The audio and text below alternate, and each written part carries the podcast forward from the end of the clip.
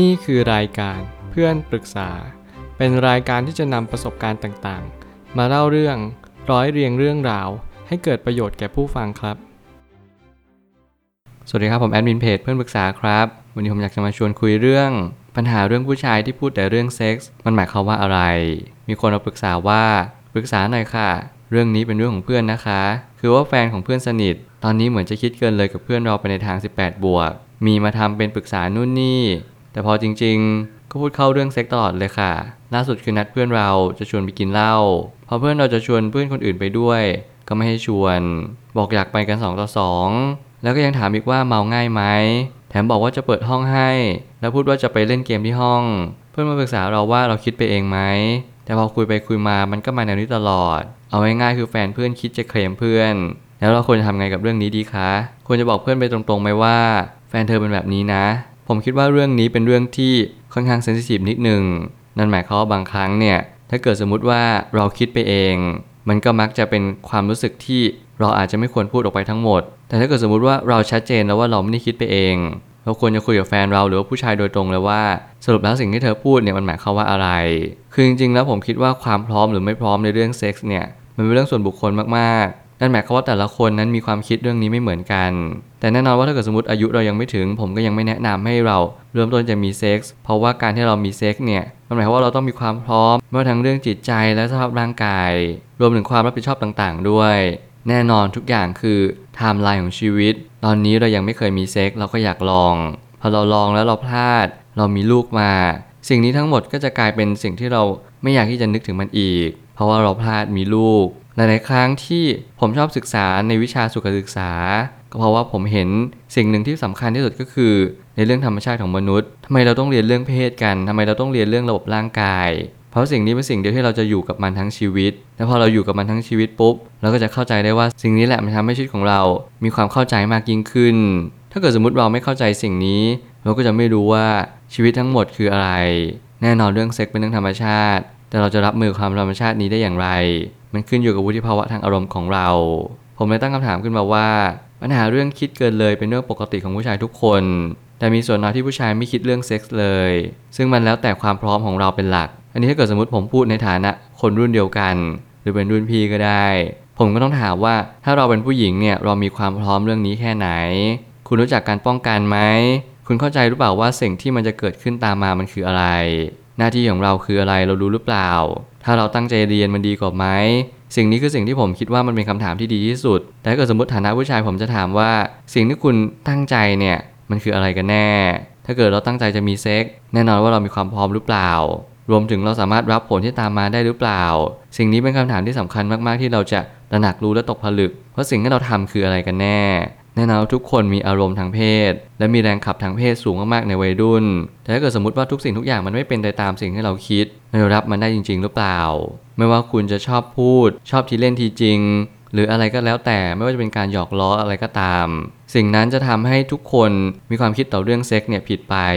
ถ้าเกิดสมมติเราเป็นผู้ชายแล้วมีความต้องการทางเพศจริง ๆ การขอผู้หญิงตรงก็ไม่ใช่เรื่องน่าเกลียด แต่หมายความว่าเราต้องเป็นแฟนกับเขา หรือไม่ก็เราก็ต้องมีความสนิทสนมกับเขาสักระยะหนึ่ง ซึ่งสิ่งนี้เป็นสิ่งที่เราต้องใช้ดุลพินิจอย่างยิ่ง ซึ่งมันแล้วแต่คนจริง ๆ ว่าเรามีความพร้อมหรือไม่พร้อมอย่างไร บางครั้งเรื่องอายุอาจจะสำคัญ แต่ในท้ายที่สุดแล้วสิ่งที่สำคัญกว่านั้นก็คือ การมีพร้อมต่อเรื่องการมีเซ็กนี่คือสิ่งที่สำคัญกว่า ถ้าอายุเรายังไม่บรรลุนิติภาวะ คือช่วงอายุ 18ถึง20 ปี ก็ต้องมีการเรียนรู้เรื่องการป้องกันความเสี่ยงเกี่ยวกับปัญหาเรื่องเซ็กไว้ด้วย เพราะยังไงและอารมณ์ก็เป็นสิ่งที่ควบคุมได้ยาก ผมอาจจะมองเหมือนผู้ใหญ่สักนิดนึง แต่นี่คือความเป็นจริง บางครั้งเนี่ยเราจะมองว่าเรื่องเซ็กมันเป็นเรื่องสนุกสนาน ถ้าเกิดสมมติเราลองมีความสัมพันธ์ที่เรายังไม่พร้อม รวมถึงเรามีเพศสัมพันธ์ในวัยที่ยังไม่สมควร คุณจะไม่มีความสุขกับการมีเซ็กเลย ผมกล้าพูด คุณจะมีแต่ความเครียด แน่นอนว่าความสุขกับความเครียดเนี่ยมันค่อนข้างใกล้เคียงกัน ซึ่งมันก็จะขึ้นอยู่กับแต่ละคนว่าแต่ละคนนั้นรับมือกับความเครียดนี้ยังไง บางคนมองว่าการมีเซ็กแบบไม่ป้องกัน ทำให้เขามีความสุขมากกว่า ผมกล้าพูดได้เลยว่าความสุขนั้นมากกว่าจริง ๆ แต่ความทุกข์นั้นก็ตามมามากเช่นเดียวกัน หน้าที่เราก็คือเรียนรู้ที่จะชั่งน้ำหนักระหว่างปัญหาที่ตามมาว่ามันมากกว่าความสุข เพียงชั่วครั้งชั่วคราวหรือเปล่า รวมถึงการป้องกันเนี่ยมันดีกว่าไหม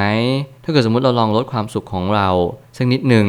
แล้วเราก็ได้รับความสุขที่เอ่อล้นมากกว่าในบ้านปลาย นี่คือสิ่งที่เราสมควรได้รับจริงๆไหม ผมก็อยากให้คุณตั้งคำถามแบบนี้กับตัวเอง แต่ถ้าเราเป็นผู้หญิงแล้วเรารู้สึกว่าการที่มารุกมาตรงๆ มันทำให้เรากลัว ก็ต้องบอกแฟนเราเป็นตรงๆว่า เรารู้สึกยังไงกับเรื่องนี้ ซึ่งยังไงแล้วก็จำเป็นต้องคุยกับแฟนเองด้วย ผมเชื่อว่าเรื่องนี้เรายังสามารถจะคุยกับแฟนเราได้ แบบตรงๆ เปิดใจคุยกันไปเลยว่าสรุปแล้วเธอต้องการอะไร เธอแค่หยอกล้อใช่ไหมหรือว่าเธอต้องการมีเซ็กส์กับเราจริง ๆ ผมเชื่อว่านี่คือก้าวแรกของการเปิดบทสนทนาว่า เราจะจริงจังกับความรู้สึกนี้ นั่นหมายความว่าถ้าเกิดสมมติเธอไม่อยากจะมีเซ็กส์กับเรา เธอก็ต้องเลิกพูดเรื่องนี้ไปเลย เพราะเรารู้สึกไม่ดีจริงๆแต่ถ้าเกิดสมมติว่าเธออยากจะมีเซ็กส์กับเราจริง ๆ เราบอกตรงๆว่าเราอาจจะยังไม่พร้อมในวันนี้ แต่เราขอเวลากับตัวเองหน่อยได้ไหม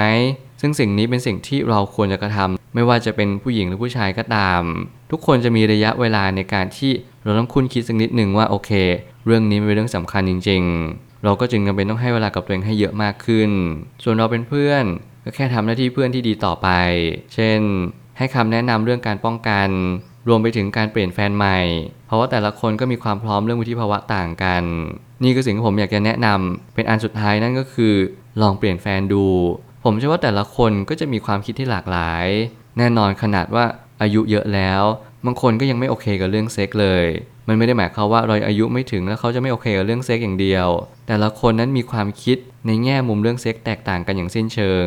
นั่นหมายความบางคนก็ชอบ บางคนก็เฉยเฉยบางคนไม่เอาเลย หน้าที่เราก็คือค้นหาตัวเองว่าเราชอบแบบไหน ถ้าเราไม่ชอบในการมีเซ็กส์เลย ก็จงหาคนที่เขาไม่ได้อะไรกับการมีเซ็กเพราะเรื่องนี้มันเป็นเรื่องส่วนตัวมากๆ แล้วมันก็คือส่วนบุคคล เราไม่มีสิทธิ์ที่จะไปก้าวไก่ใคร หรือว่าเราจะไปบอกให้เขายินยอมในสิ่งที่เราเป็น ซึ่งมันเป็นไปไม่ได้เลยในทางปฏิบัติแล้ว เราก็จึงจำเป็นจะต้องหาคนที่เข้ากับเรา นั่นแหละจึงเป็นสิ่งที่ง่ายกว่า สุดท้ายนี้ ความสุขในความสัมพันธ์ ไม่จำเป็นต้องอิงอาศัยเซ็กเป็นปัจจัยหลัก แต่กระนั้นความพร้อมเรื่องเซ็กสำคัญมากสำหรับคนที่เข้าใจว่ามันคือผลต่อเนื่องจากการกระทำในแต่ละครั้ง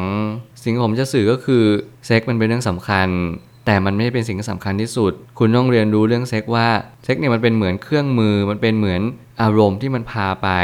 แน่นอนว่าผู้หญิงผู้ชายเป็นเพศตรงข้ามกัน เรามีเพศสัมพันธ์เพื่อเราจะสืบทอด DNA ของเรา แล้วก็กลายมาเป็นการที่เรามีลูกกัน สิ่งนี้มันเป็นความรู้สึกของธรรมชาติ แต่แน่นอนว่าถ้าเกิดสมมติเราฝึกฝนตัวเอง เราเข้าใจว่าสิ่งที่เราทำคืออะไรเรารู้เลยว่าสุดท้ายแล้วเซ็กมันคืออารมณ์ ชั่วครั้งชั่วคราวที่มันเข้ามาเพื่อให้เรามีเพศสัมพันธ์กันก็เท่านั้นเอง ความสำคัญของการเกิดเป็นมนุษย์ ไม่ได้อยู่ที่ตรงนี้ ตรงนี้มันเป็นแค่เหมือนกับเรามีความสุข แล้วมันก็ถูกพัดผ่านไป ในที่เราก็คือเน้นที่ความรักเป็นหลัก ลองดูสิว่าคนนี้เขามีความรักให้กับเราหรือเปล่า ผมอยากให้มองเรื่องเซ็กเป็นเรื่องรอง นั่นหมายความว่าไม่ใช่เป็นสิ่งที่เราจะยินยอมง่าย ๆ เพียงแต่ว่าถ้าเกิดสมมติว่าเรารักเขาจริง ๆ นี่แหละคือจุดที่เราจะสามารถมีความสุขกับคนรักได้ เพราะว่ามันคือสิ่งที่ทำให้เรามีความจะลงใจมากยิ่งขึ้น รวมถึงมีการเบิกบานใจตามมา ผมไม่อยากให้เรื่องเซ็กมันเป็นเรื่องที่ใหญ่ จนเกินกว่าที่เราจะรับมันไหว ขอให้มันเป็นอารมณ์ ขอให้มันเป็นความรู้สึก ถ้าเราไม่อยากมีไม่เป็นไร ถ้าเราอยากมีลองเรียนรู้ที่จะมี ป้องกันมันให้ถูกวิธี แล้วเราก็จะรู้ว่าความสุขกับความทุกข์มันอาจจะไม่อยู่ไกล เพียงแต่เราแค่เปิดใจรับมัน